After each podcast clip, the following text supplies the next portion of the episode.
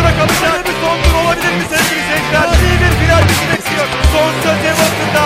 Hamilton Formula 1 ile ilgili son gelişmeler, yarışlar, mühendislik harikası araçlardaki yenilikler ve daha fazlası Medyascope'un spor programı Formula Scope'da konuşuluyor. Hazırlayanlar Doğa Üründül, Muhammed Kaya ve Mete Ünal. Tarihin 34. Dünya Şampiyonu Max Verstappen olmak üzere. Takımlarda Mercedes, Bundesliga 101'in yeni bölümünden herkese merhabalar. Bundesliga tekrar geri döndü 16. hafta maçlarıyla birlikte. Biz de bu heyecan dolu hafta sonunu e, böyle çok heyecanlı, hareketli bir şekilde izledik. Ben Öner, yanımda Gencer var. Gencer hoş geldin. Hoş bulduk. Yani bir buçuk iki aydır bir özlem. Yani böyle bir kavuşmada yok yani. Hani muazzam bir hafta. E, 9 maçta 41 golün atıldı. Maç başı 4.55 gol ortalaması bilmiyorum Bundesliga tarihinde var mıdır? Ee, bu kadar gollü bir hafta. Yani resmen hani biz özledik izlemeyi, oyuncular da oynamayı özlemiş gibi bir e, hava vardı. E, şimdi Cuma gününden başlayalım. Hani haftanın maçı zaten Leipzig Bayern. E, önden senin bir fikirlerini alayım. Sonra bir araya istatistik sokuşturarak gene e, paslaşarak devam ederiz. Yani zaten maçtan sonra da e, konuşuyorduk. Yani kayıttan önce falan da konuşuyorduk. İki takımın da çok hazır görünmediği bir maç. Hani biraz daha hayal kırıklığı yarattı. Özellikle Bayern cephesi ikinci yarıda e, ciddi bir hayal kırıklığı yarattı diyebilirim. Ya ben şaşırdım ilk defa Bayern'i e, bu kadar böyle sinmiş bir şekilde görmüştüm. E, senin maçtan izlenimlerin neler? O ilk izlenimlerini alalım. Sonra istatistikler üzerinden de iki takımı daha detaylı konuşalım. Tamam. eee, şimdi evet o dediğim gibi maçtan önce şey kayıttan önce de söyledim. Eee, bu bu kadar uzun ara açıkçası çoğu takıma yaramamış. Eee, yani şey bir maç belki biraz Dortmund'u sayabiliriz. Eee, yani sahaya çıkan herhangi bir maçta iki takımın ikisi de bu arayı çok iyi değerlendirmiş. Dönüşe eee, çok iyi hazırlanmış. Yani artık takım hazır formda eee, diyemeyeceğim. E, çoğu takımın maç eksiği çok net göze çarptı. E, bunların en büyüğünde bu maç diyebilirim. Zaten skorlar da biraz onu belli ediyor. Yani bu kadar gollü bir hafta olmasının sebebi bence hani ligin kalitesinin yükselmiş olması değil. E, genelde dediğim gibi sahaya çıkan bir takım diğerine göre daha hazırdı ya maçlarda ya da ikisi de hazır değildi.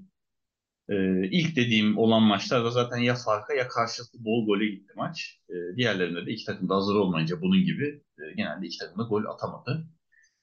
E, Münih evet gerçekten çok kötü göründü sahada. Yani tamamen eldeki kaliteden dolayı bu beraberliği aldılar diyebilirim. E, mesela Musiala'yı hiç beğenmedim ligin ilk yarısına göre. E, ki Sané'nin iki kere üç kere koşuyor olmasına rağmen arkasına top attı. Önüne değil de arkasına. Sané bir yerden sonra kudurdu hatta böyle acayip sinirlendi. E, bayağı fırçaladı Musiala'yı. O kötüydü. Gnabry kötüydü. E, yani Gnabry'i forvette- anlıyorum. Gnabry zaten formsuzdu. Hani Dünya Formsuz, de evet Dünya ama- Kupası'nda da falan yani hani ama Ya Musiala çok formdaydı yani hani. Ya bu kadar büyük aralar genelde formsuz oyunculara yarar zaten. Formdakileri düşürür. Yani bu biraz toggle gibi böyle e, lamba anahtarı gibi. Hani açık olan kapanır, kapalı olan açılır genelde. Hani herkes bir tersine döner. Ama hani hazır olmayanlar da kendini hazırlamamış hiç. Yükselme yoktu. E, eldekiler de net düşmüş yani onu gördük. E, yani maçtan Münih'in tek olduğu yerde hani şeyini bozmayan çizginin Choupo-Moting oldu. Gollerine devam etmiş oldu. E, yedinci sanırım bu sezon golü ki üst üste de 5 maç mı oldu? 4 maç mı gol attı? Bayağıdır Evet. atıyor. Bir o olduğu yerde hani saymaya devam etti. En fazla Ee, bir Z- maç ara veriyor yani hani gol Evet. Zomer'e gö- gözüm alışamadı. Yani biraz apar topar getirildi çünkü biz e, başlamadan önceki 3 son 3-4 transfer programında hep söylüyorduk. E, Münih'in şu kaleci problemini çözmesi lazım. E, hep şey yaptılar hani son günü bekleyip böyle akşam pazarına "Ha, getiremezsin ihtiyacın olduğunu rakibin biliyor satma ihtiyacı yok işte son gün öyle paşa paşa ödersin istenilen paraları. Yani böyle bu kadar apar topar madem bu para verecek Zomer'e niye bu kadar son gün beklendi? İki hafta önce alaydın yani takımla daha iyi anlaşabilirdi. Savunmayı daha iyi organize edebilirdi. Mesela Halstenberg'in golünde çok ilginç yani topçu aslında ileri geri ileri geri sekiyor. Bütün Münihliler izliyor. Kaleci dahil. Ee, ama gözümde alışamadı. Yalan olmasın. Münih'in kalesine hani ilk maç itibariyle hani bir yadırgadım yani onu söyleyeyim. Diğer tarafa baktığın zaman E, Leipzig de biraz e, aman Münih'e yenilmeyelim şeklinde sahaya çıkmış gibiydi. E, savunma güvenliği çok ön planda. E, ne yapalım ne edelim burayı bir kapatalım. Normalde biliyorsun üçlü savunma çok fazla ofansif yüklü oynar. E, öyle oynamadı. Yani Olmo normalde forvet arkasından oynayan Olmo bile orta sahanın kenarında oynuyor gibi oynadı. Zobozlay neredeyse çok nadir ileri çıktı. Ama onlar da ellerine gelen fırsatları e, çok iyi değerlendiremediler. Atılan gol de karambol diyebiliriz. Yani biraz böyle sekti. Gelene bir daha Stenberg vurdu falan. Orada da Upamecano'nun eline çarptı da gene de kaleye girdi. E, o da Münih için şanslı bir andı. Kaleye girmese çünkü biliyorsun kırmızı kart. Evet. E, kaleye giden topu elle kesti diye. Yani Münih evet uzun bir galibiyet serisiyle döndüğü ligde e, puan kaybıyla başladı ama maalesef sen de biliyorsun o kadar ara açık ki yani peşindeki çoğu takım 3 puan almasına rağmen en yakın rakibiyle arasındaki puan farkı hala 5. Evet. Ya bu da onlara 1-2 haftalık daha rahatlık sağlıyor. Yani formlarını bulasıya kadar bu puan onları idare edecek ki arkasındaki takımların da hepsinin çok iyi başladığını söyleyemeyeceğiz. Yani Münih rahat bir şampiyonluğa gidecek gibi geliyor bana. Ama e, hiç tat vermedi bu maç. Münih'in toparlanması lazım acil. E, yani hem maç eksiği hem hiç hazırlanmadıkları çok göze çarptı. Yani atılan gol de mesela gol dışında da Gnabry'nin direkten dönen bir şutu var. E, maçın başlarında daha böyle 7. 8. kadar da kırılma anı diyecektim ona. Hani Leipzig'in kazanması için ama olmadı. Münih toparlanacaktır. Aradaki puan farkı onlara zaten yeterli süre tanıyacak. Ama dediğim gibi iki takımı da ben hazır görmedim. Yani umarım bir an önce bu üstlerindeki ölü toprağını atıp yine heyecanlı maçlar izletirler bize. Şimdi işin istatistiksel boyutuna baktığımız zaman e, Leipzig çoğunlukla sağ tarafı kullanırken %38 ile e, Bayern de %42 ile sol kanadı kullanmış ki Bayern'in zaten sol kanadını kullanması zaten en büyük sebebi. E, oradaki Alfonso Davies'in varlığı. O Davies'in ileri çıkışıyla zaten rakip e, savunmanın dengesini bozabiliyorlar. Leipzig'te ise şaşırtan şu yani Simakan sağ oynuyor. Hani sağdan çok yüklenmeleri ki Zobozlai oynuyor sağ kanatta. Hani solda da Olma var hani profil olarak çok da birbirinden farklı oyuncular değiller ama e, Leipzig daha çok sağ kanat ağırlıklı ilerlemiş. Beni en çok şaşırtan istatistiklerden biri de e, Leipzig'in Bayern Münih'ten daha fazla şut çekmesi. Leipzig 10 şut çekerken Bayern 7 şutta kalmış ki e, yani bu yaklaşık 3 senedir Bundesliga'yı takip ediyoruz. Ben Bayern'in 7 şut attığı bir maç hatırlamıyorum. Yani en az yenilse bile yani gol atamadan yenilse bile yani 10 şut 12 şut falan attığını hep görmüştük. Koşu mesafeleri birbirine çok yakın. 116.5 Leipzig 116.3 Bayern. E, Leipzig 17 faal yaparken Bayern 12 faal yapmış. Maç cidden çok sertti. Bir yerden sonra zaten şimdi hakemle ilgili görüşlerimizi belirtirken orada da bahsedeceğiz. Maçın en çok koşan oyuncusu Kimi. Yani Bayern tarafında da özellikle 12.4 kilometreyle. E, Leimer'de 11.8 kilometreyle. E, Leipzig'te en çok koşan oyuncu olmuş. En çok baskı gören oyuncular yani topu aldığı anda baskıya uğrayan Andre Silva açık ara 26 e, baskı görmüş. Yani ki Silva'yı iyi kitlediler bence. Ya olabildiğince ceza sahası içerisinde top göstermediler. Silva daha çok bağlantı yapmaya çalıştı o yüzden. E, gerilere çıkıp veya kanada açılıp. İkinci sırada Alfonso Davis var 22 ile. Üç numarada da Sane var 20 ile. İkili mücadelede Goreska ve Leimer 17 ikili mücadeleyi kazanmışlar. E, maçın adamı da Halstenberg seçilmiş. Yani çok da şaşırtıcı değil bence. Çünkü Sane'yi e, iyi durdurduğunu söyleyebiliriz. Özellikle Bayern Münih'in e, bir kanadının e, işlemesini ciddi manada engelledi. Bir de takımının beraberlik golünü attı. E, şeyden bahsedeceğim. Maçta da zaten konuşuyorduk. Ya hakemin tavrı maç içerisinde çaldığı düdükler, çalmadığı düdükler, vermediği kartlar falan yani özellikle ikinci yarı bence maçın kaderiyle oynadı. E, 66. dakikada Upamecano'ya verilen sarı kart yani net bir kırmızı karttı. Hani orada Zobozlay'dı değil mi? Kurtarıp giden. Sanki öyle hatırlıyorum. Evet evet. O, orada ben kırmızı kart çıkmaması benim, benim de şeyimi rahatsız etti. Yani, Yani çok yanın- net, çok net pozisyon. 2-3 adım gerisinde delikt var ve deliktin yetişme imkanı bile yok. Yani hani hızlı bir Upamecano olsa bir ihtimal derim. Hani son adam sayılmayabilirsin. Ama yani delik varken o çok net bir şekilde ki 2-3 adımlık bir fark var yani. Neredeyse 1 metrelik bir fark var aralarında. Son adam olduğu çok bariz. Zaten Upamecano da o izlenimle faul yapıyor. Hani son adamı indirmem lazım kafasıyla faul yapıyor. Ve hakem ya ben Bayern'e kırmızı kart veremem deyip sarı kart veriyor. Ee, sonrasında da Leipzig'in topu kapıp kontrata çıktıklarını yani devam ettirebileceği şeyleri de düdükle kesti. Yani kontralarını kesti. Hani daha top Leipzig'te hani Bayern'in baskı yapma durumu bile yokken düdüğünü çalıp hemen şey yaptırdı. Oyunu durdurdu falan. Ha, maç içerisinde bayağı hem maçın temposunu hem de Leipzig'in hızını düşürmek için hakemin bayağı bir uğraştığını söyleyebiliriz. Ee, bir benzer durum e, Dortmund maçında da var ama Dortmund maçındaki bu kadar bariz değildi. Yani bence Leipzig bu maçı kazanabilirdi ama biraz şey oldu yani hani e, törpülendi e, gibi geliyor bana. Senin hakemle ilgili yorumun nedir? Yani evet hakemleri zaten e, Dünya Kupası öncesi de çok eleştiriyorduk. E, bu yıl Bundesliga'ya yakışmayacak seviyede yönetiyorlar diye.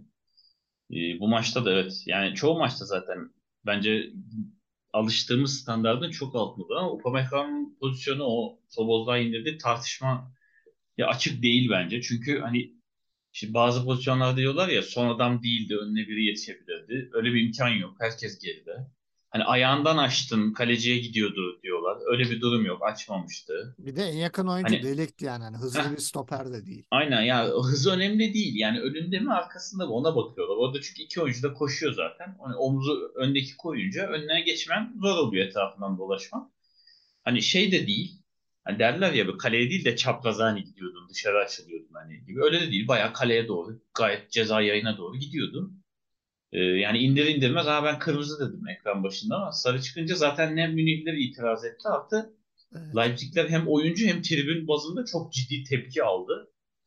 Ee, yani yalan olmasın bu bizim ülkemizde böyle pozisyon olsa daha yankı uyandırabilirdi. İşte şey üzerinde de var yani bizimkiler mesela yabancı hakem yabancı hakem diye ağlıyorlar da alıyor yabancı hakem abi yani bunlar bir de üst düzey hakemler. Hani Almanya'nın üst düzey hakemleri. Yani Leipzig Bayern maçına verilen de standart bir hakem değil yani. Tabii ki tabii ki. Ya işte o hakemle ilgisi yok bu işin. Bu bunda zihniyetin değişmesi lazım. Sonuçta Evet. yabancı hakem getireceksin. Ona burada briefingi talimatı gene senin federasyonun verecek. Yani onu ha yerliye vermiş, ha yabancıya vermiş. Şey diye düşünülüyor. Hani yabancının duygusal bağı yoktur kimseye diye. Ee, Yani şimdi yalan olmasın amatör seviyede ben de hakemlik yaptım bir iki turnuvada. Ki yani takımlarda çok sevdiğim insanlar da vardı. Hiç sevmediğim insanlar da vardı ama hani asla o zihniyetle çıkmadım. Ha, dur şunu kazandırayım bunu şey yapayım diye. Her ne kadar aksi savunulmuş olsa da hani o yüzden gelen kişiye zaten briefingi aynı e, yetkililer vereceği zaman e, değişen bir şey olmaz. E, tabii Münih'in de biraz kayırıldığını yıllardır zaten görüyoruz maçtan maça. Ama bu kadar hani net bir pozisyon e, görüyor muyduk? Görmüyorduk. Yani biraz açıkçası hani benim tadımı kaçırdı o pozisyon değil. Bir de Zibert yani hani bilinmeyen bir hakem de değil. Tabii tabii.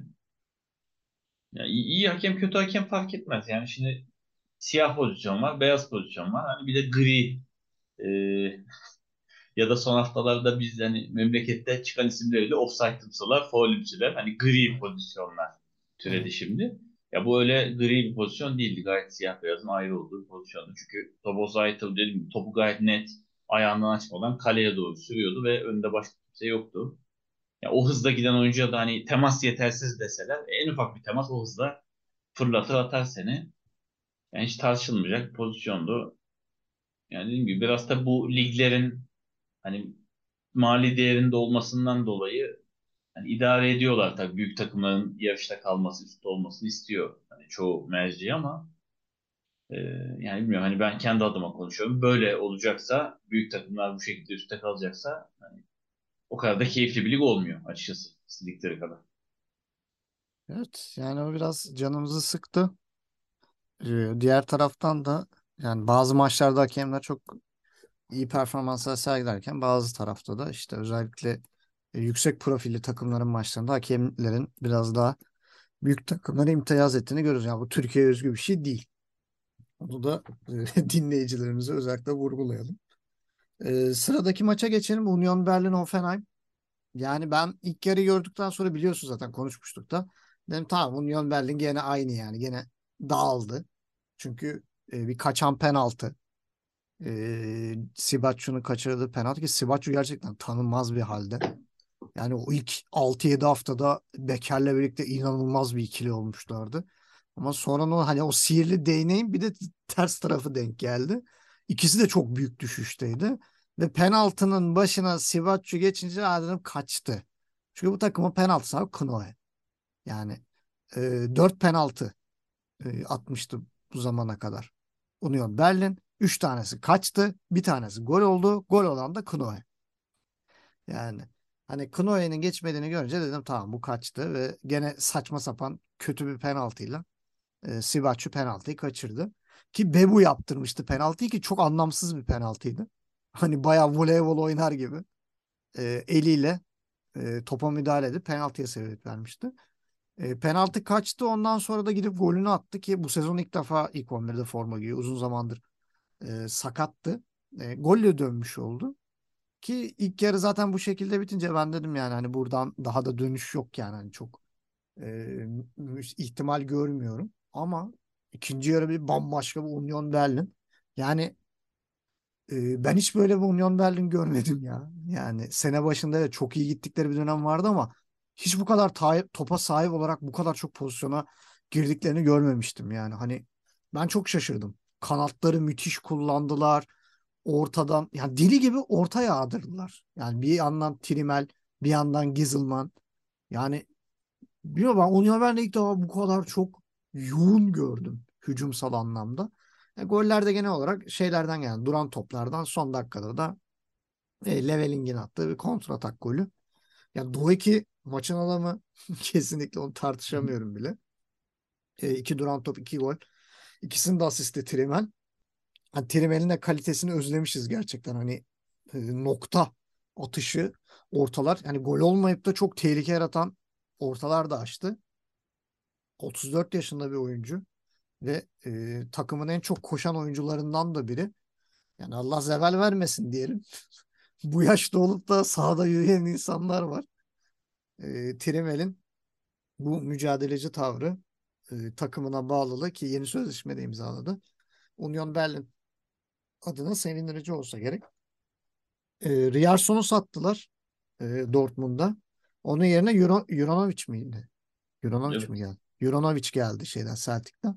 8 milyon euro. Onu da muhtemelen yani hafta içi olan maçta görür müyüz bilmiyorum ama muhtemelen hafta sonu ilk 11'de görebileceğimizi düşünüyorum veya yedekte yedek kulübesinde olacaktır. Yani şu an çok acil bir ihtiyaçları olmadığı için hani hemen ilk 11'e e, atma ihtiyaçları yok.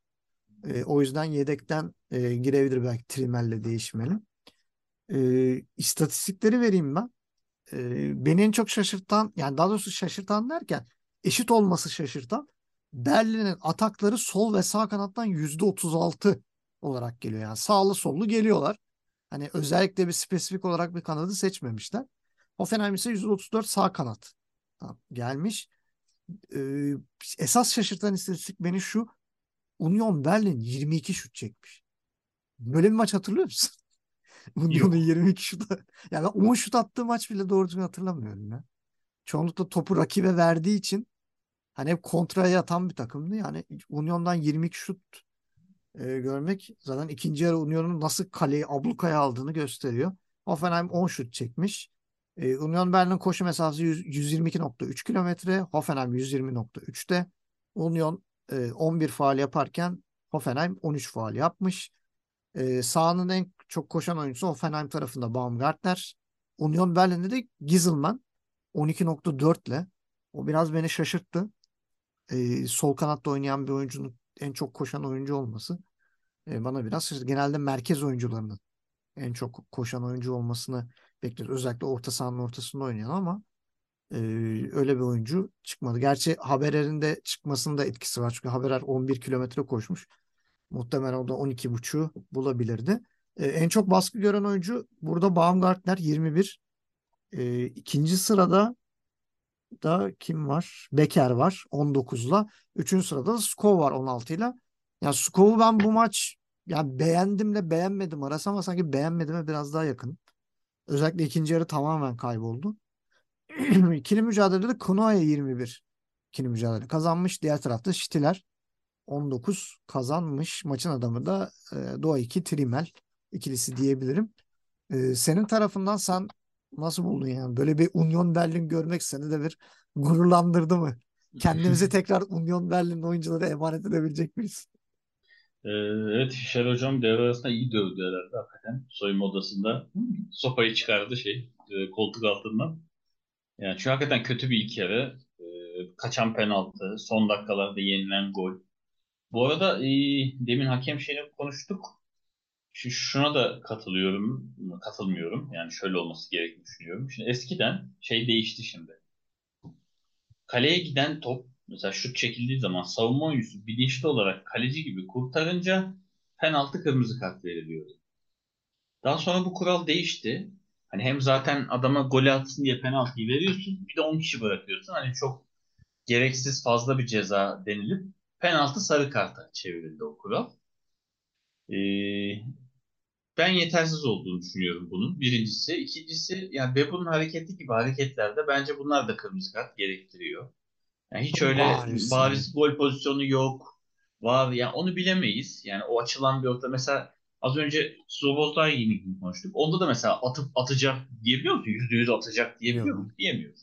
Ama bariz bir gol pozisyonu var. Ve Kafa topunu da istek- bilemezsin. isteyerek yapılan bir şey bir de. Heh, yani bilinçli olarak yani böyle hani elim açıktı zıpladım işte oraya ya bayağı adamın kafasının önüne elini uzatıp engel oldu. Yani baskette dediğimiz blok koydu adam. Ya bu gibi pozisyonlara bilinçli olarak ben bunlara da kırmızı kart verilmesi gerektiğini düşünüyorum. En azından rakip ceza sahası içinde penaltıya sebebiyet veriyorsa diyelim. Yani çünkü şey hoşuma gitmiyor. Tabii ki oyuncuların eline çarpıyor top. Hani yanlışlıkla açıkta olan ele geliyor. Hani illa biraz niyetli oluyor bazen ama e, ya bu kadar net hani rakibin vurmasını engelleyen yani oyunun zevkini gerçekten kaçıran pozisyonlar ve buna ciddi ceza alması lazım ki ya bu hareketi yapan Bebo da ilk yarı gol attı. Maçın seyrini değiştirebilirdi. E, dediğim gibi yani kural kitabı herhalde ben yetki yetki bana geçse çok sert kurallar olacak. Ben de Evet. makul buluyorum çünkü yani Ya %100 çok gol bilinçli. şansı olmasına gerek yok. Bence de Yani çok bilinçli. Yani oyunun gidişatını çok engel. Yani tamam o, o mesafeden hani çok da havadan geliyor top. Böyle sert de gelmiyor. Yani vurup da kaleye atması imkansız. Ama belki çok güzel bir yere indirecek. Yani topu, yani ortalık karışacak. Belki indirdiği yerde penaltı olacak. Yani bilemiyorsun işin nereye gideceğini. O yüzden böyle bilinçli yapılan engellemelerin ben yasaklanması gerektiğini düşünüyorum. Yani bence kırmızı kart e, bu gibi pozisyonlara gelebilir. E, Bebo'nun golü bu arada gayet güzel. Hele arka açıdan e, Evet. vurduğu sırtından izlediğin zaman daha güzel anlaşılıyor. Şey gibi. Roberto Carlos ip gibi. Aynen dışarı giderken dönüp içeri giriyor. Skov'un arabası da e, gayet güzel. Bebo'yu o pozisyona soktu. E, ama ikinci yarı bambaşka bir Union Berlin. E, burada tabii Union Berlin'i mi övmek lazım yoksa e, Hoffenheim'ı Hoffenheim'in sövmek kötü. Yani bir- birbirinin kopyası iki gol yediler. İki gol Evet. korner. Union Berlin'in şeyini zaten konuşuyoruz. Duran toptan ciddi tehlikeli bir ekip. Hatta ligin en çok duran toptan gol bulan takımı diye hatırlıyorum. E, ama yani birbirinin kopyası iki golde yemezsin. Aynı köşe vuruşu, aynı Ve- oyuncu ve daha da aynı oyuncu kafa vuruyor. sorun yaratan pozisyonlar da oldu yani gol olmayan ama Oldu, gole çok oldu. yaklaşılan. Ama aynı golün kopyası 10 dakika 15 dakika böyle iki tane gol yedin. Ee, e, bu arada Döki de 3. golünü attı Doki. Ee, iki gol bu maçta. Üçüncüsü de ligin ilk yarısında Gladbach sanırım atmıştı ve o da kafa Evet. golüydü. Üçünü de kafayla atmış oldu. Gene Durant E, ama dakikalarda. 90 artıda falandı yani galiba. Aynen son dakikalarda gelen gol Leveling'in artık hani maç kopmuş. Yani yapacak bir şey yok. Biraz ya hep ya hiç derken yenilen bir gol. Ki ben o golü izlerken orada da asiste Trimel yaptı sandım e, sağdan. Ama Levin Öztunal yapmış. Dedim Trimel 3 asist müthiş oldu dedim. Maçtan sonra bakınca üzüldüm açıkçası onun atmadığına. Bir de şey de mesela normalde orada leveling gitmeyebilir. İşte atıyorum korner direğinin oraya gidip hiç zorlamayabilir hani vakit geçirmek için ama dur lan atacağım ben der gibi gitti ve attı yani. Bayağı da zor bir açıdan attı. Aynen zorlamaya gerek yok. Ee, bildiğin gibi Hibachi penaltıları kaçırıyor. Ee, yani bilmiyorum ikinci penaltıcı Şimdi bazen oyuncuyu kazanmak için ısrar edilebiliyor. Yani zaten onun olmadık için muhtemelen geçti. Çünkü artık e, o kadar çok penaltı kaçırmıştı ki Berlin'de Knohe tekrar kullanmaya başlamıştı ama bugün Ama maçı kaybedebilirsin. Aynen Yani- maçı, maç gidebiliyordu. Hani artık bu bu noktadan sonra o zaman şöyle bir şey yaparsın. Oturursun bu oyuncuyla konuşursun maçın dışında tabii. Dersin ki bak ya bu sene şansın yaver gitmiyor abi sen atamıyorsun. Bu yıl penaltıcılığımız bu olsun. Hani sen seneye devam et. Bu sene bir dinlen bir ara ver. Çalış o arada. Ee, hani atıyorum penaltı atılırken hani ben nereye vururdum diye bak hani vurduğum kaleci çıkarıyor mu çıkarmıyor mu? Ee, çünkü yani penaltı topun başına gitti. Ee, önceki vurduğu penaltı istatistiği gösterdi. Bir tane yeşil top yoktu. Kırmızı kaçmış pozisyonun. Ve çok kötü atıyor penaltıları Aynen yani. çok kötü. İkisi de yani önceki attıkları da ortaya bir yere atmış. Bunu da öyle e, yapmayayım diye çok köşeye vurdu bu sefer de. Olmadı gene. Yani bazen olmayan şeyde ısrar etmek yani çok da iyi sonuç vermiyor. Her ne kadar verdiği durumda olsa. Umarım bir ders olur. Yani bir dahakine bakalım penaltı kim kullanacak ama ben olsam hani hoca olsam oturur konuşurum. Derim ki bak hani bu sene böyle bir şanssızlık var. Bir süre ara verelim. En azından derim ki hani bundan sonraki 2-3 penaltıyı sen atma. Dördüncüden sonra devam et. Hani bir, bir iki ara verelim. Sen de kafanı topla denilebilirdi. İki farklı yer izlediğimiz bir maç oldu. Dediğim gibi ben bu maçta da iki takımı gene hazır görmedim. Yalan söylemeyeyim. Ee, verilen ara hiçbir takıma yaramamış görünüyor. Yani Berlin'in Ee, ikinci yarısına bakarsan hariç. sadece hani belki biraz hafif yaramış diyebilirsin de ama 90 dakika olarak evet ben de öyle düşünüyorum. yani. Yok yarayan azı. takımlar zaten tabelaya çok yansıttı skoru. Evet. Özellikle birazdan geçeceğiz onu. Hani iki tane takım var çok net. Aranın Evet. yaradığı. Diğerleri yani kalan 16 takım için aynısını söyleyemeyeceğim. Ki hele de o iki takımdan birinin ben çok büyük düşeceğini düşünüyordum ama e, beni yanılttı. Sıradaki maça geçelim. Bu maçla alakalı senin daha çok e, yorumun olacak. O yüzden ben hemen önden istatistikleri vereceğim. Oradan topu sana atacağım. E, bu maç tahmin edildiği gibi Frankfurt Schalke 3-0'lık Frankfurt galibiyeti ama istatistiklere bakarsak Schalke oynamış Frankfurt 60 gibi gözüküyor. E, gol beklentisi 1.31 Frankfurt'un. Diğer tarafta da Schalke'nin 1.61 ama gol yok. 18 şut çekmiş Schalke bir deplasman takımı olarak. Frankfurt ise 11 şutta kalmış. Frankfurt'un kanatlar yerine %33 ile sol merkezden yani sol içten e, hücum ettiğini görüyoruz. Schalke ise %44 ile sol kanattan hücum etmeyi tercih etmiş. Yani normalde sağ kanatları daha çok görüyoruz. Yani Bülter'in kanadından gitmeleri de bana biraz ilginç geliyor. Çünkü Bülter normalde bir forvet oyuncusu ve biraz daha ağır bir oyuncu ama e, o taraftan daha çok hücum etmeyi tercih etmişler. Şutlardan bahsettik. Frankfurt'un esas Schalke'ye e, fark attığı kısım koşu mesafeleri. Frankfurt 121.4 kilometre koşarken Schalke 116.5'da kalmış. Arada neredeyse 5 kilometrelik bir fark var. Frankfurt 15 faal yaparken Schalke 10 faal yapmış. Maçın en çok koşan oyuncusu Götze 12.8 kilometre ki sanırım bu hafta en çok koşan oyuncu kendisi. Daha fazla koşan bir oyuncu. Ha pardon Martel var. Onu da Köln maçında bahsediyoruz. 13 kilometrenin üstüne çıkmış. Ya haftanın en çok koşan 2-3 oyuncusundan biri Götze 12.8 ile. Diğer tarafta da Latza 12.1 ile. En çok baskı gören oyuncu Terodde olmuş. O beni biraz şaşırttı 20 ile. İkinci sırada Götze var 16 ile. Üçüncü sırada Kamada ve Lindström 15 ile paylaşmış.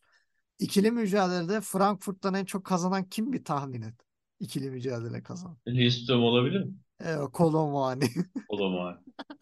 Beni şaşırttı ya. bir isim deneyim dedim. Aynen. Kolomani'nin o müthiş top saklama huyu ikili mücadele kazanmasına da yardımcı oluyor. Ee, Schalke tarafında da hani e, Şiker'in istatistiklerine bakarken ya bu adam kim dediğimiz Kraus var. Ee, 16.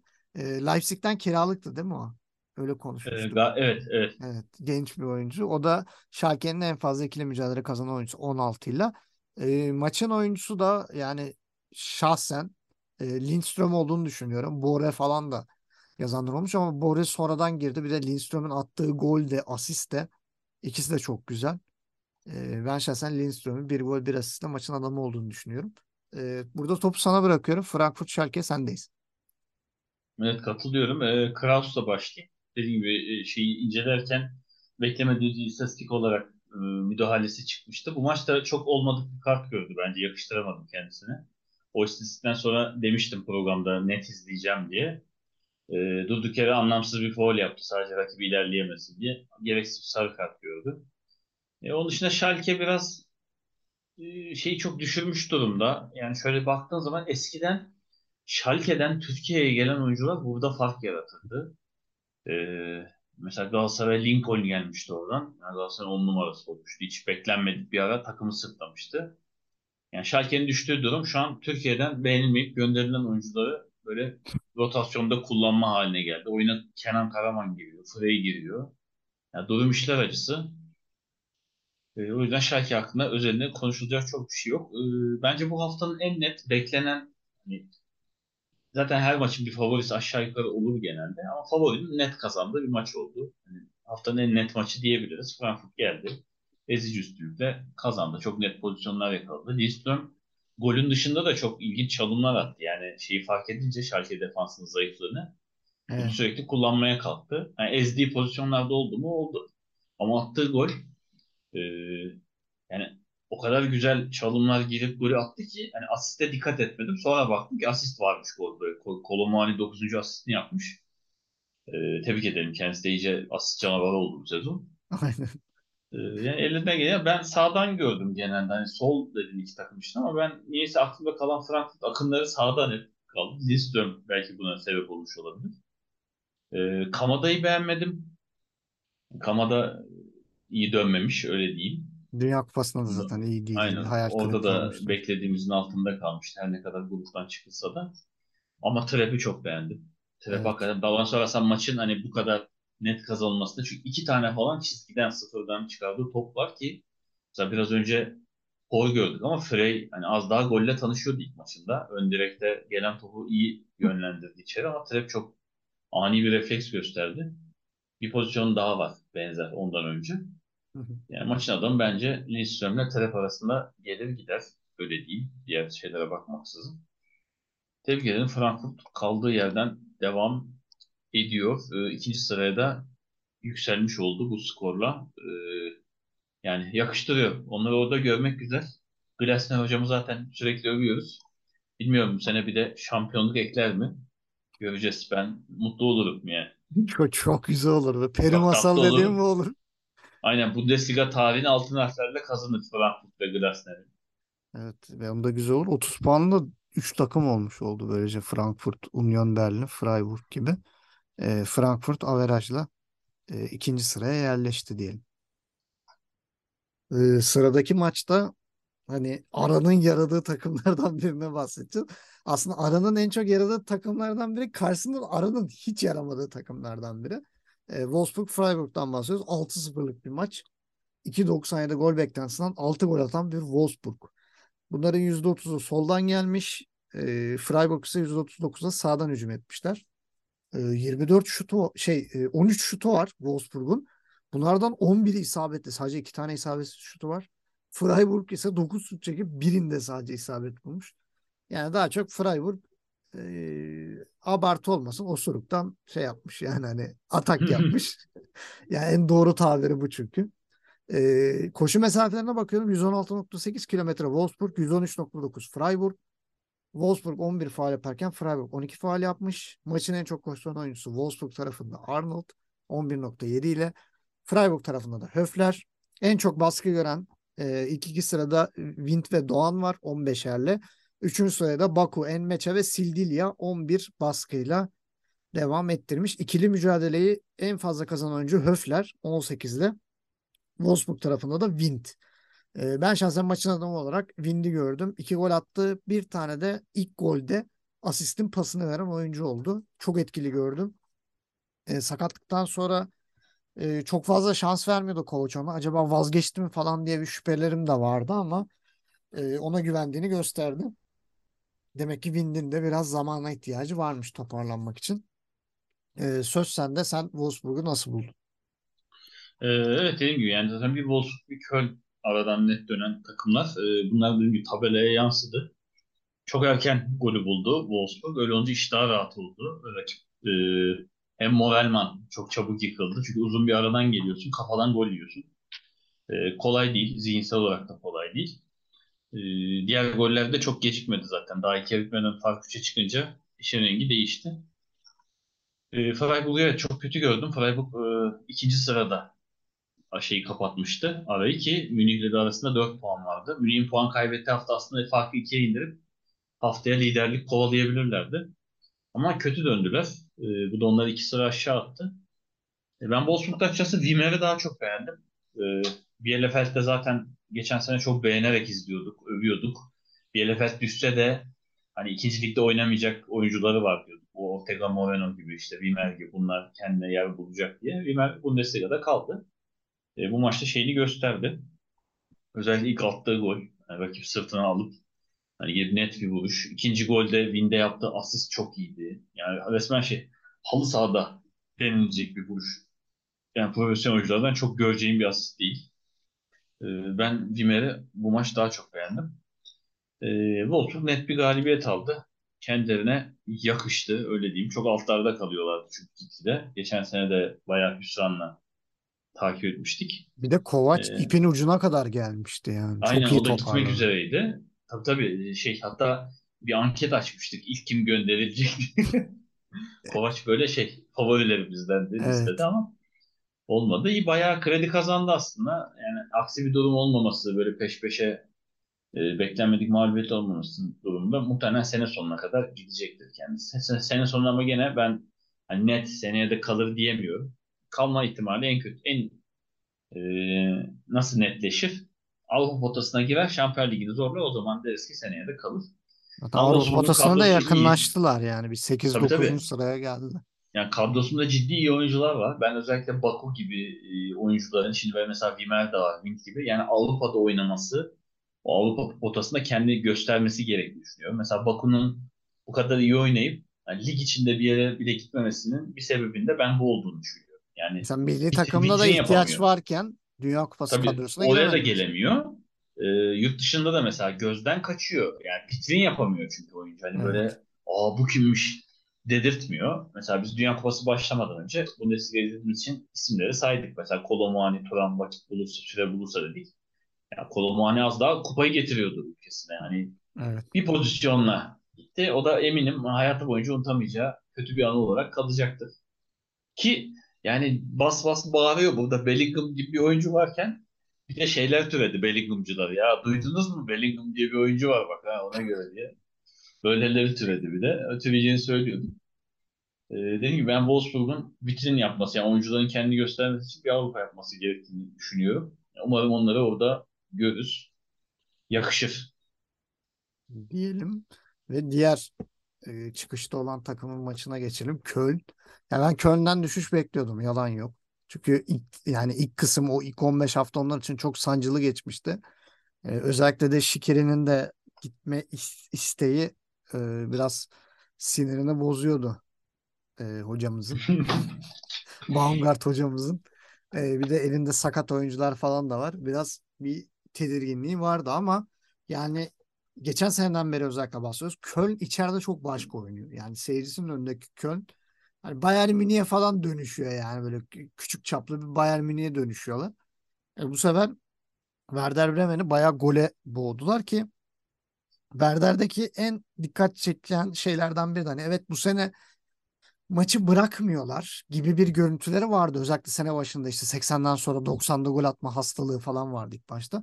Ama sonradan da üst üste iki gol yedikten sonra mesela takır takır çözüldüğü maçlarda gördük. Mesela bunlardan biri de Bayern Münih maçıydı. Ee, maçında da öyle. Arka arkaya hatalar, üst üste saçmalıklar. Özellikle savunmanın berbat oynayışı. Ee, şeyin de gününde olmaması. Kaleci Pavlenka'nın. E, bir anda Köln'ün 7 gollü galibiyetini gördük. 7-1 bitti ki hani daha fazla da olabilirdi. Hatta Baumgart daha 85. dakika falan hadi hadi diyor. İleri git. Hala ittiriyor ve 7 gol atmışsın doyamıyor. Hadi hadi falan diye. İlerleyin falan diye. Oyuncuların hala e, ileri çıkmaları için e, tavsiyede bulunuyordu. Beni şaşırtan şu Köln 7 gol attı evet ama yani XG'si 2.34'te. Yani hani 2.34'ten 7 gol de çok şaşırtıcı. Ee, %45 sağ kanattan hücum etmişler. %47 de sağ kanattan Werder Bremen hücum etmiş. Fakat şöyle bir fark var. Köln 15 şut atarken Werder sadece 4 şut atmış. Ve müthiş bir koşu mesafesi farkı var. Köln neredeyse 126 kilometre koşmuş. Werder ise 118.2'de kalmış. E, Köln 10 faal yaparken Werder Bremen 14 faal yapmış. Maçın ve aslında haftanın en çok koşan oyuncusu Martel Köln'de 13.2 kilometreyle. Werder tarafında da 12 kilometreyle Weiser var. O da bir sağ kanat bek oyuncusu. Onun bu kadar çok koşması da Werder Bremen'in orta sahasının çok iş görmediğini de gösteriyor. En çok baskı gören oyuncu da Weiser 21 ile. İkinci sırada Fülkrug var. Yani takım rezalet oynamasına rağmen gene bir gol attı.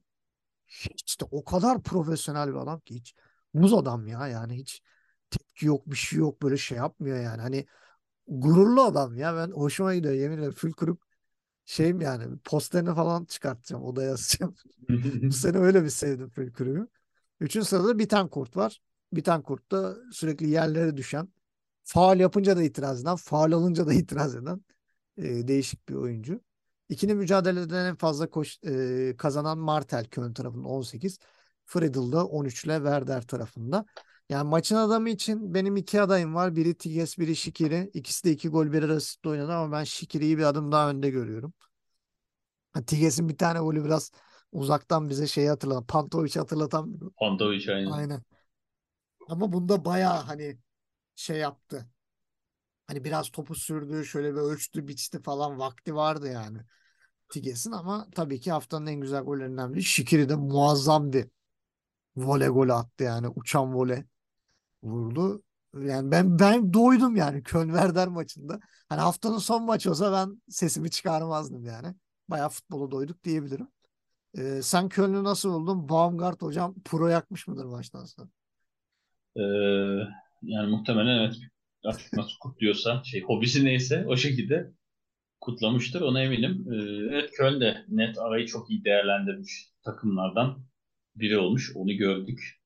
Ee, Baumgart hocamı ayrıca takdir etmek lazım. Yani elinden oyuncuları alıyorlar, alıyorlar, alıyorlar. Yerine doğru bir şey vermiyorlar. Ona rağmen hocam oynatıyor. Yapıyor yani. Bir şey buluyor. Bir cebinden çıkarıyor bir şeyler. Yani adamın elinden Salih Özcan'ı aldılar. Modest'i aldılar sezon başında. Bana mısın demedi. Şimdi Şikeri'yi almaya çalışacaklar. Yani ne yapsın? Daha ne yapsın? Ee, net oldu. Yani Köln daha ilk yarıdan 5 gol e, buldu sanırım. İlk yarıdan 5 e, Evet. fark. Bilmiyorum daha önce tarihinde yapmış mıdır? E, belki bir kere daha e, yapmış. Evet bir kere daha yapmış. 77'de Bochum'u 6-1 yendiği maçta ilk yarıda 5 gol atmış. Babam Tarihe hatırlar geçen bir belki maç oldu. sorun. Babalarımıza sorun. Aynen biz hatırlamayız. Ee, yani 7 attığı gol sayısı da bence sayılıdır. Ama net bir galibiyet. Ee, buna karşılık Werder Bremen'in çok kötü oyunu, hiç yokluk. Bu arada ben şeyi de şaşırıyorum. Fülkura lig içinden de herhangi bir takımın sulanmaması bana ilginç geliyor. Bana da çok Ya ilginç oynadı- geliyor ya. Aynen oynadığı takım yani böyle şampiyonluğu oynayan, üst sırada oynayan bir takım değil. Gayet yani satış yapsa, değerini bulsa satabilecek takım. E, forvet olmayan takımlar var. Forvet arayan takımlar var. E, bilmiyorum belki de hani sezon sonu için konuşuluyor illa isteniyordu ama tabii yaşının olması da biraz iştah kaçırıyor olabilir. E, ama kendisi dışında Werder'de zaten çok bir şey yok. Ama Köln'de bu kadar iyi bekliyor muydum? Beklemiyordum. Dediğim gibi Pantovic'in golüne benzeyen pozisyonda bence Werder'lerin hatası oyuncuya pres yapmak yerine kaleye koşmak oldu. Evet yani. hani Adam çok net yani oradan vuracak. O topa yetişmiyor. Yani oyuncuya bassan o kadar rahat vurmasa atamayacak belki. Ya da hani 2-3 saniye kazansan kaleci daha mantıklı bir yere kadar belki yetişecek zaten. Orada öyle bir küçük hata oldu diyelim. Ee, Şikiri evet Dünya Kupası'nda zaten yükseliş yapmıştı. Kendini göstermişti. Ee, lig başlamadan önceki ara programlarımızda da üzerinde durmuştuk ki e, yavaş yavaş da e, Köln'e veda edecek belli görünüyor artık. Nereye gidecek de bu net değil ama e, bilmiyorum lig içinde kalır mı? Hani lig içinde bir yere mi gider? Lig dışı. Ben dışarıda bir yere gideceğini düşünüyorum. Yani Almanya dışında bir yere gideceğini Valla. Premier Lig yapsa da orada da sırıtmaz yani. Olabilir. Yani çoğu ligde oynayabilecek bir oyuncu. Ee, bence haftanın en güzel golünü attı zaten. Artı bence sezonda en iyi golünü atmış olabilir. Yani sezon bittiğinde bu golü tekrar konuşabiliriz. Öyle de bir durum var. Ee, göz doldurdu. Ee, Köln evet, net bir galibiyet aldı. Onlar adına Ee, çok iyi oldu. Onların da yeri iyi değildi çünkü alt sırada hani küme düşer miyiz? Ee, Son üçe doğru gidiyor muyuz, gitmiyor muyuz? Ee, gibi bir 15 maç geçirmişlerdi. Bu 3 puan artı bu 7 gollü galibiyet onlara büyük özgüven oldu. Biraz da averaj düzelttiler diyelim. Evet. Eksi 2'ye çıktı averaj. Eksi 8'den. Ee, Köln adına evet hayal gibi başlangıç oldu. Umarım devamı gelir. Baumgart hocama ama dediğim gibi tekrar tekrar tebrik etmek istiyorum. Çünkü gerçekten yani elinden alıyorlar, alıyorlar. Hala eldekiyle bir şey yapabiliyor. Yani Modest'i verip yani Dortmund'dan onun yerine idareten gelen Tigges'ten bile mesela Modest'ten daha iyi performans alıyor. Dortmund'da alamadığı kadar. Ee, yani Baumgart'ın da yeri ayrı o da ligin bence hocalar arasında gizli kahramanlarından. Promu yakmıştır, viski mi açmıştır, kanyak mı açmıştır, bir şeyler yapmıştır bence. Artık keyfine göre ne istiyorsa hocam yarasın hocam. O zaman Modest'in artık formu bulmasının imkansız olduğu takım olan Dortmund'a geçelim. Dortmund-Augsburg 4-3'lük bir maç. Yani Allah göstermesin. Allah kimsenin başına Dortmund savunması gibi savunma vermesin. Ya bu nasıl bir korkunç bir şey yani. Hani Augsburg ne için geldiyse hepsi gol oldu. Saçma sapan pas hataları, saçma sapan zamanlama hataları. Ee, şimdi istatistiklerden girelim de ondan sonra eleştirileri söyleyeyim. %47 ile sağ kanattan hücum etti Dortmund. Ya Riyarson yeni geldi ama sanki 10 yıldır oradaymış gibi resmen Guerrero'yu unuttular. Habire Rayson üzerinden oynadılar. O bana çok ilginç geldi. %45 sağ kanat Augsburg o şekilde gelmiş. Onda tamam yani onda bir sıkıntım yok. Çünkü onlarda e, muhtemelen en çok üzerine düşecekleri oyuncu e, şey olacaktı. E, adını sen söyle. Vargas olacaktı ama Vargas çok erken sakatlandığı için e, o kanadı çok verimli kullanamadı Augsburg. O yüzden diğer kanada e, yönelmek zorunda kaldılar. E, 27 şut çekti Dortmund. Onu isabetli. Gikiewicz'in çok kritik kurtarışları var. E, diğer tarafta da Augsburg 14 şut çekti. 4'ü isabetli. 3'ü gol oldu zaten. Ama bu da hani şeyi de söyleyemiyoruz. Ee, yani Kobel'lik bir durum değildi yani. Çok muazzam savunma hataları yapıldığı için e, Kobel'in o golleri çıkarması çok ekstra e, olacaktı ama şahsen kurtaramadığı için de onu suçlayabileceğimiz herhangi bir durum yok. E, faul sayısı çok düşük bu maçta. Dortmund 6 faul, Augsburg 9 faul yaptı. Sadece e, beni en çok şaşırtan istatistik şu. Maçta en fazla şut çeken iki tane oyuncu var. E, Augsburg'da Demirovic 6 şut. Dortmund'da kim çekmişti sence 6 şut? Bellingham. Hummels. Oha. Kafa topu, duran toptur hepsi. E, Ben de şaşırdım yani. Tamam duran top da yani 6 tane de duran top şutu tuhaf yani. E, o beni çok şaşırttı. Hummels'in bu ofanstaki verimliliğinin defansta tam bir verimsizliğe dönüşmesi. E, gerçekten Hummels ve Schlotterbeck abi oynatmayın artık ya. Ne bileyim stoper bir şey alın ya. Çok kötü. Yani uyuyorlar. İkisi de uyuyor aynı anda. Hani bir uyanık olsun bari. Ya bu kadar bariz hatalar olmaz. İkinci goldü galiba. Ee, ikisinin arası yayla gibi açık. Demirovic pozisyon alıyor böyle ayarlıyor çizgiyi falan ayarlıyor. İkisinin arasına giriyor. Şöyle mi koşu atayım, böyle mi koşu atayım? Pas geliyor çok rahat bir şekilde koşuyor ve kaleciyle karşı karşıya kalıyor. Yani bu kadar aynı anda uyuyan iki tane stoper yani Dortmund gibi bir takımda gerçekten çok üzücü. Ya Hummels'in sene sonunda ben emekliliğini bekliyorum. Ya emeklilik ya Türkiye Kasımpaşa. Artık zamanı gelmiş yani. E, hiç iyi durumda değil. Ben şahsen hiç beğenmiyorum. E, kenarda da Züle var. Yani o da hani e, dinime küfreden Müslüman olsa gibi bir durum. E, Dortmund'da bence bir stoper şart yani. Hani Akanji'yi arayacak hale geldik kardeşim hani. Akanji'nin hataları bile anlıktı. Bunlar bayağı maç içerisinde 90 dakikaya yayıyorlar hatalarını. Gerçekten üzücü. E, 113.9 kilometre koşmuş. Dortmund 115.2 koşmuş. Augsburg Riyarson 12.2 kilometre. Diğer tarafta Augsburg'da da Engels 11.7 ile koşmuş. Ee, en çok baskı gören oyuncu Bellingham 26 ile. Sizden top ayağına yapışıyor, alıyor, götürüyor. Ee, Brandt 21, Adeyemi de 20. Augsburg tarafından hiç öyle çok baskı gören oyuncu olmamış. En çok ikili mücadele kazanan oyuncu da Bellingham 22 ile. Diğer tarafta da Gumni 17. Yani Bellingham artık öyle bir seviyeye çıktı ki yani böyle e, mitolojik tanrı seviyesinden falan çıktı. Yani Bundesliga'ya fazla geliyor artık adam. Bir gol bir asist en fazla ikili mücadele kazanan oyuncu. En çok baskı gören oyuncu. en çok baskı görmesem ama en çok dribling yapan oyuncu falan. Ya adam neler neler yapıyor. Attığı golde de ben şeyi hatırladım ya biraz böyle tabii daha light versiyonu ama hani Chelsea'ye Ronaldinho'nun attığı bir gol vardı öyle durduğu yerde Yani böyle durduğu yerden evet. Aynen 3 kişi karşısındayken tak diye atmıştı. Bu da şöyle bir sağ sol yapıp çat diye çok düzgün bir vuruşla topu ağlara gönderdi. Oradan da bir Ronaldinho'ya almış oldum. Ama muazzam yani bir inanılmaz bir seviye. Yani Dortmund bence 180 milyon da istese verilir. Yani daha 19 yaşında ve inanılmaz işler yapıyor. Yani hani sanki prime'ında adam artık yani o raddeye vardı. Ee, bakalım ne olacak? Hani Dortmund'da sezon sonuna kadar devam edecek gibi gözüküyor ama sene sonu ne olur? Ee, göreceğiz. Birçok büyük takımın iştahında kabartıyor. Ee, Bayern Münih maçında da bahsetmiştik. Hakem şey burada da Hummels'in Vargas'a yaptığı yani gaddar bir faul bence yani hani bir, bir faulü yapıyor sonra bir daha vuruyor. Yani iki kere vuruyor ve kart bile vermedi hakem. Ya adam sakatlandı. Acı içinde kıvranıyor. Sonra tekrar girdi. Kendine denedi. Devam edemedi. Çıktı yani. Adam bitirdi.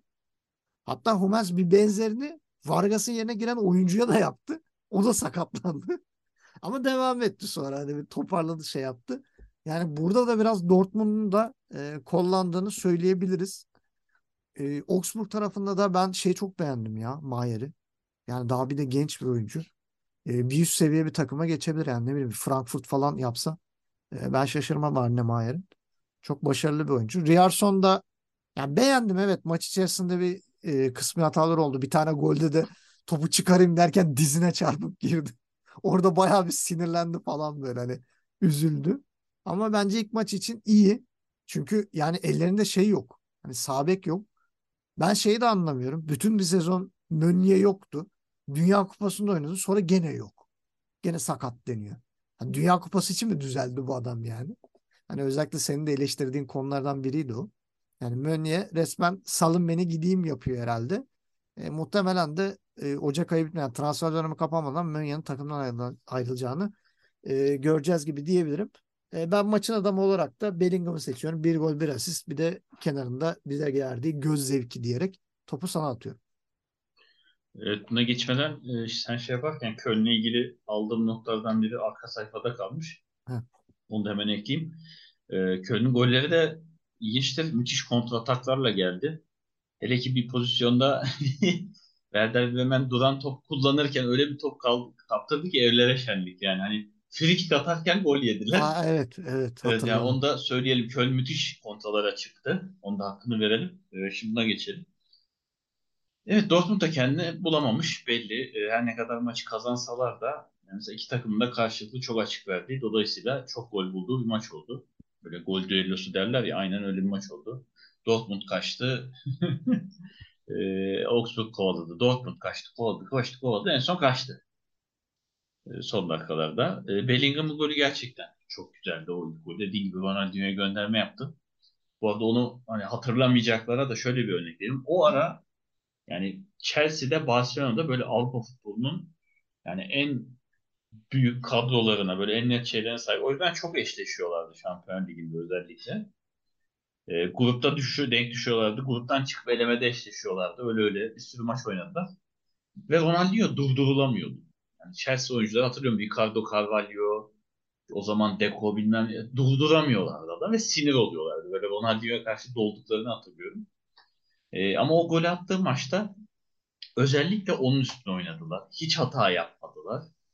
Ama adam yani ceza sahası önünde etrafta 4-5 kişi artık hani adım atamayacak haldeyken durduğu yerde böyle ayağını sağa sol yaptı. Bir şut çıkardı, gol attı. O golle kazanmışlardı. Zaten o golden sonra yani Chelsea'li çoğu oyuncu gidip elini sıktı. Tamam dedi. Yani biz seninle uğraşamıyoruz. yani ne Basket yaparsan. Aynen Bellingham da oraya doğru gidiyor. Hani şey ya daha ne kadar iyi olabilir ya dedik. Daha da iyi oldu. Öyle bir Yık- duruma yıkılmıyor da giderek de güçleniyor yani. Aynen yani üstüne koyuyor. Ya Böyle oyuncuları seviyorum. Yani yaşı da gençken hele. Ya böyle gün gün üstüne koyarak gittiğini görüyorsun ya. Bu oyuncular beni Bir çok de mutlu çok hırslı faul oluyor böyle hadi hadi yapıyor. Şey gladyatör gibi böyle. Hani şeye göre çok tercih ettiğim oyuncular. Hani bazı oyuncu vardır mesela çok hızlıdır. Çok çok çabuk oyuncudur. Ya dersin ki adam ne hızlı. Ama diğer özellikleri eksiktir. Yani ben böyle oyuncuları daha çok seviyorum. Her şey var. Yani fiziği iyi, hızı iyi, çalımı var, top tutuyor, top kapıyor, gol atıyor, kafa atıyor. Defansı da iyi.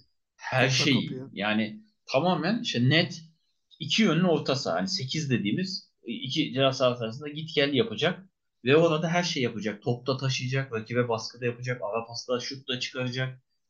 Yani o yüzden önü çok açık. Bilmiyorum kariyerinde kaç tane nerenin formasını giyecek. Ama izlemesi gerçekten çok keyifli ve e, öyle gidecek gibi geliyor.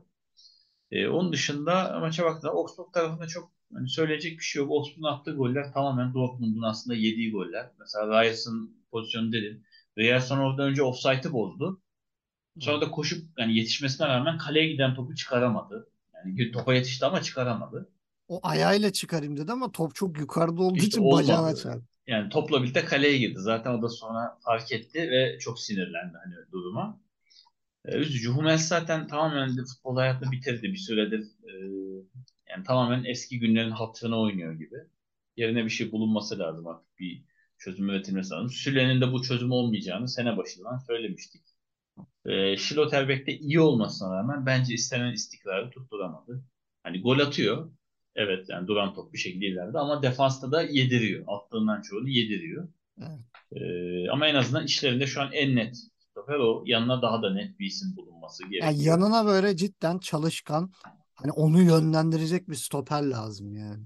Aynen yani bir, bir general lazım. Yani Evet. çok iyi bir asker var orada ama generali yok. Ne yapacağını bilmiyor. O yüzden olmaması gereken yerde bulunup olmayacak işlerle goller yedirebiliyor. E, Bino Gittens'ın golü gerçekten çok güzeldi. Bir süredir e, attığı golden sonra böyle göklere çıkarılmıştı ama peşinden kaybolmuştu. O da geri döndü. Reyna'nın golü yine e, çok hoştu. Onu da aslında Bellingham yaptı. Evet. Ya Dortmund hani maçın kazanan oldu. İstediğini aldı. Alması gerekeni aldı. E, en azından kayıpsız geçmiş oldu ama e, Dortmund için de çok fazla tehlike içeren nokta var. Görünüyor. Yani tamamen biraz şey derme çatma bir kadroya sahipler. Görünen o. Onların da bir an önce artık gerekli dokunuşları yapıp net hani şampiyonluğu oynayacak bir kadro kurması lazım. Çünkü hani Münih'in puan kaybettiği hafta Dortmund hani yaklaşmıştır diye bakıyoruz. Dortmund çok geri. Evet. Aşırı geride. Yani bayağı arada 10, 10 puan hatta daha mı fazla oldu? Yo, 10 Çok puana puan yakın. kaybetti. 10 puandı. Ara kapandı. Yani 7 puana inmiş. 9 puan varmış. Çok geride. Yani 6. sıra. Şu an ko- konferans ligine gidiyor Dortmund. Böyle bir durum var şu sıralamayla. Eminim daha sıralama değişecektir ama e, yani Dortmund şey bir sezon geçiriyor. Beraberliği neredeyse hiç yok. Tek beraberlik. Yani ya kazan ya kaybet. 6 mağlubiyeti var. Evet. Yani ligin dibinde düşmemeye oynayan Stuttgart'ın 7 mağlubiyeti var. Yani öyle bir örnek vereyim. Çok maç kaybediyor.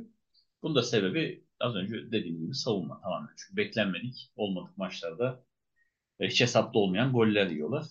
Yani Dortmund'un ciddi yani Terzic falan da çözüm üretemiyor e, tecrübeli bir hoca kadar. Yani Dortmund'un net bir yapılanmaya gitmesi lazım. Zaten sene başı buna gitmesi lazım diyorduk.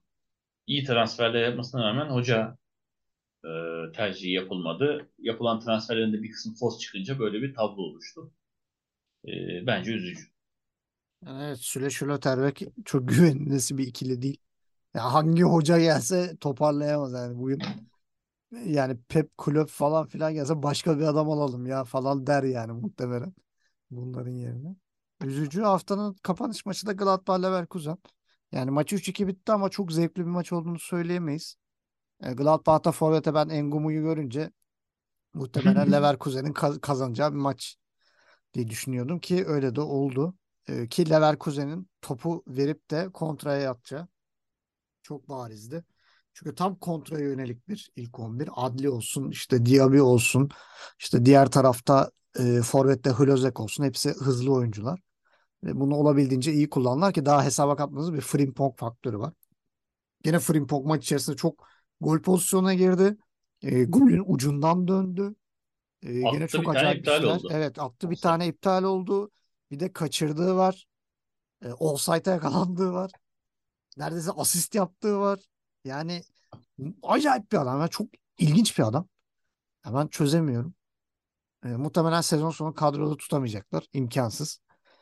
E, diğer taraftan da Wirtz e, 70'ten sonra girdi. E, çok hazır görünmüyor. Normal. E, ama onu sahada görmek bile e, bizim için bir zevk. İşte inşallah sene sonuna doğru yavaş yavaş formunu bulacaktır. Bir 20 25 yani 25. haftadan sonra ben biraz daha 24. 25. haftadan sonra gerçek gücünü görebileceğimizi düşünüyorum. İstatistiklerde e, Gladbach %41 sol kanattan gelmiş. Leverkusen'de %48 sağ kanat ki e, Frimpong ve Diaby'nin olduğu kanattan gelmeleri çok doğal. Gladbach 15 şut çekmiş. Leverkusen 13. 122.4 kilometre Gladbach koşmuş. 125.8 kilometre koşmuş Leverkusen ki yani maçlar içerisinde en çok koşu mesafesine sahip maç e, bu desem yalan olmaz. Yani ondan sonra en fazla koşan Union Hoffenheim 122'ye 120 e, gözüküyor. Gerçekten bayağı bir mücadelenin koşu mesafesinin çok yüksek olduğu bir maç diyebiliriz. Gladbach 12 faal yapmış. Leverkusen 14. E, maçın en çok koşan oyuncusu e, Gladbach'ta Weigl 12.7 ile Leverkusen'den 12.3 ile Andrich. En çok baskı gören haftanın en çok baskı oyuncusu Plea 27 ile. ikinci sırayı da Adli ve Kone paylaşıyor. İkili mücadelede Gladbach'ta Elvedi 11 ikili mücadele kazanmış. Leverkusen'de de Adli 16. E, ben de maçın adamı olarak Adli'yi gördüm. Bir gol bir asist. E, şeyden sonra sakatlıktan sonra bir türlü ritmini bulamamıştı. Bir kendine gelememişti. Ki sık sakatlanıyor. E, iyi toparladı diyebiliriz. E, senden de bir yorum alalım. Sonra haftanın değerlendirmesine için. Yani skor bence yanıltıcı çünkü e, Leverkusen çok net aslında galibiyet alıyordu. Son dakikalarda beklenmedik bir şekilde Stindl gene az daha gemisini kurtaran kaptan moduna girdi. O ceza sahası önüne yakın yay kısmından hani ne kadar şutör, isabetli şutör olduğunu tekrar bize hatırlatmış oldu. O da bu arada Bundesliga kariyerinde ilk kez yedekten gelip gol atmış. Bu da ilginç e, geldi bana. Yani 11'de oynadığı zaman atıyordu ama ilk kez yedekten gelip gol atmış. E, yani Gladbach savunması ciddi alarm verdi. Yani maç ortadayken bile çok fazla defansın arkasında inanılmaz boşluklar oluştu. Ya böyle üçe tek falan pozisyonlar gördük. Ee, yani biraz şey Itakura'ya yıkılmış gibi savunma şu an. Hani abi sen hallet biz takılıyoruz ileride gibi bir durum oldu. E, El, Elvedi kötü bir maç çıkardı. Yani. Aynen o da elinden geleni yaptı. Ee, o da bu sezon ben daha net oynadım. Sakatlık onu çok bozdu. Maalesef. Gerçi son golün de asistini yapmış. Bak bilmiyordum şimdi dikkat ettim. Takura asist yazmış kendine. Ee, yani Gladbach'ta yani Thuram'ın olmaması tabii ki ciddi eksik. Yani en büyük e, gol tehdidi çünkü Thuram Gladbach adına. Dediğin gibi ileride e, beklenmedik bir forvet. Kaleciyi de Zoner'i de gönderdikten sonra orası da alarm veriyordu ki Olszewski de çıkmadı benim beklediğimin aksine. Yedekte oturdu niyeyse. Onu da anlamadım ben o tercihi. Sebebini. Yapacak bir şey yok. Yani Gladbach zaten birkaç senedir çok istikrarsız. Yani hiç beklemediğim maçları müthiş kazanıp çok rahat kazanacaklarını e, yapamayan bir takım. Ama Leverkusen'e iyi gelmiştir. Onlar da çünkü bir alt lige düşme korkusu yaşadılar ciddi anlamda özellikle ilk 10-12 hafta. Evet. Sonlara doğru toparlamışlardı. Bu deplasmanda Gladbach galibiyeti onlara da ilaç gibi gelmişler. Tabii Wirtz'in dediğin gibi eski formuna kavuşması epey zaman alacaktır. Yani her maç süresini artıracak ona eminim. Daha uzun süre oynayacak. Belki atıyor bir sonraki maça ikinci yarı başlayacak. Sonra 11'e gelecek ama eski bildiğimiz Wirtz olması e, süre alacaktır kesinlikle. E, bence Leverkusen adına çok rahat bir maç oldu. Çok daha farklı kazanabilirlerdi. Bu 6-0 7 birlik maçın yanına onları da ekleyebilirdik. Ama olmadı dediğim gibi. Çünkü o kadar boşluk vardı ki çok offside'a düştüler. E, bir de gelen pozisyonları değerlendiremediler. Gerçekten Frimpong'un atamadığı pozisyonlar var. E, Diaby'nin pası tercih etmediği pozisyonlar var. Leverkusen adına iyi oldu. E, Gladbach'ın daha çok sezon boyunca dalgalanacağını eminim ileri geri o yüzden. Onlara da sürpriz oldu diyemem. O zaman haftanın enlerine geçelim. Haftanın takımı. Yani ben şimdi 3 adayım var onları söyleyeceğim. Köln, Union Berlin, Wolfsburg. Yani ben içlerinde Wolfsburg'u seçiyorum şundan dolayı. Hani e, Werder Bremen daha önce çabuk dağıldığını görmüştük. Zaten dağıldı mı çok fazla gol yiyorlar. E, Union Berlin, Hoffenheim çok şey oldu ve 45 dakikalık bir performans. Ama Wolfsburg yani Freiburg gibi bir takımı 6-0 yenmek çok da kolay iş değil. Ki ligin ilk 3 sırasında yer alan bir takım. Ki Wolfsburg da iyi bir sezon geçirmiyordu. E, ben şahsen Wolfsburg diyorum. Sen ne diyorsun? Ben Köln diyorum. Yani net galibiyet. İlk evet. yarıdan müthiş kopartılan maç. Dediğim gibi o kadar satılan oyuncuya rağmen takviye yapılmaması e, ben Köln'ü daha net gördüm bu. Evet hafta, haftanın oyuncusunda da ben e, Doeki, e, Wind, Shikiri, Bellingham ve Adli e, not aldım. Ya bunların içerisinden seçecek e, olsam çok fazla e, bu tip katkılar vermediği için ben aslan payı olarak Shikiri'ye veriyorum. Yani iki gol bir asistle bir daha Shikiri'yi ne zaman görürüz bilmiyorum. O yüzden hazır yapmışken e, ben e, Hakkı'ya hakkını vereyim deyip e, Shikiri'yi seçiyorum. E, sen ne diyorsun? Ee, Evet iki adayım vardı benim de. Biri Şikeri'ydi. Madem onu seçtim. Ben de farklı bir isim söyleyeceğim. Ee, açıkçası bu performansını görmeyi özlemişim. Ben bu hafta Wimmer'i çok beğendim. Ben Wimmer diyorum. Tamam. Gelelim haftanın tenekesine. Burada da adaylarım e, Leipzig Bayern maçında hakem yani Zibert. E, Flecken gene bir şov, Flecken şovu vardı. E, Werder savunması, ikinci yarı Hoffenheim ve Schlotterbeck Hummels ikilisi. Burada çok büyük bir rekabet var. Hani hangisini teneke seçsek e, yakışır ama seçilmeyene de üzüleceğimiz bir şey. Önce seninkini sorayım yani. Sen burada teneke olarak kimi seçiyorsun? Valla saydıkların arasında e, aslında ben direkt isim verecektim. Yani Werder savunması en net. Bence haftanın kötüsüydü ama e, Pavlenka bayağı öne çıktı. Çok yanlış pozisyonlar aldı. E, kaleden çıktığı, boşa çıktığı pozisyonlar oldu. Gene çıkıp açıyı yanlış kapattığı, yediği goller oldu. Yani Pavlenka felaketti bu hafta. Son Ben- golde suçu yoktu. Kendi kalesine atılan golde. Onun dışında bence 6 golde de doğru işler yapmadı. Pavlenka haftanın tenekesi diyor. Yani ben de Schlotterbeck Hummels ikilisini savunma defansif yönden seçmek istiyordum ama benim gözüme de e, Hoffenheim'in ikinci yarı performansı çok ilişiyor. Yani Union Berlin'e bu kadar çok pozisyon vermek de büyük bir başarı ister. E, o yüzden ben de bu hafta e, Hoffenheim'in ikinci yarı performans sebebiyle Hoffenheim'ı seçiyorum. Haftanın golü herhalde burada biraz daha şey olacağız. E tabii adaylar Ortak var. Yani güzel anılması gereken mesela Lindström'ün golü gene Evet. konuşulması lazım. Evet. Wind'in ilk golü çok iyiydi. Yani Arnold'un attığı pasta Wimmer'in tek top kaldırıp savunmanın arkasına o koşuyu görmesi Wind'in. Dediğim gibi halı sahada atılabilecek bir ara pasıydı.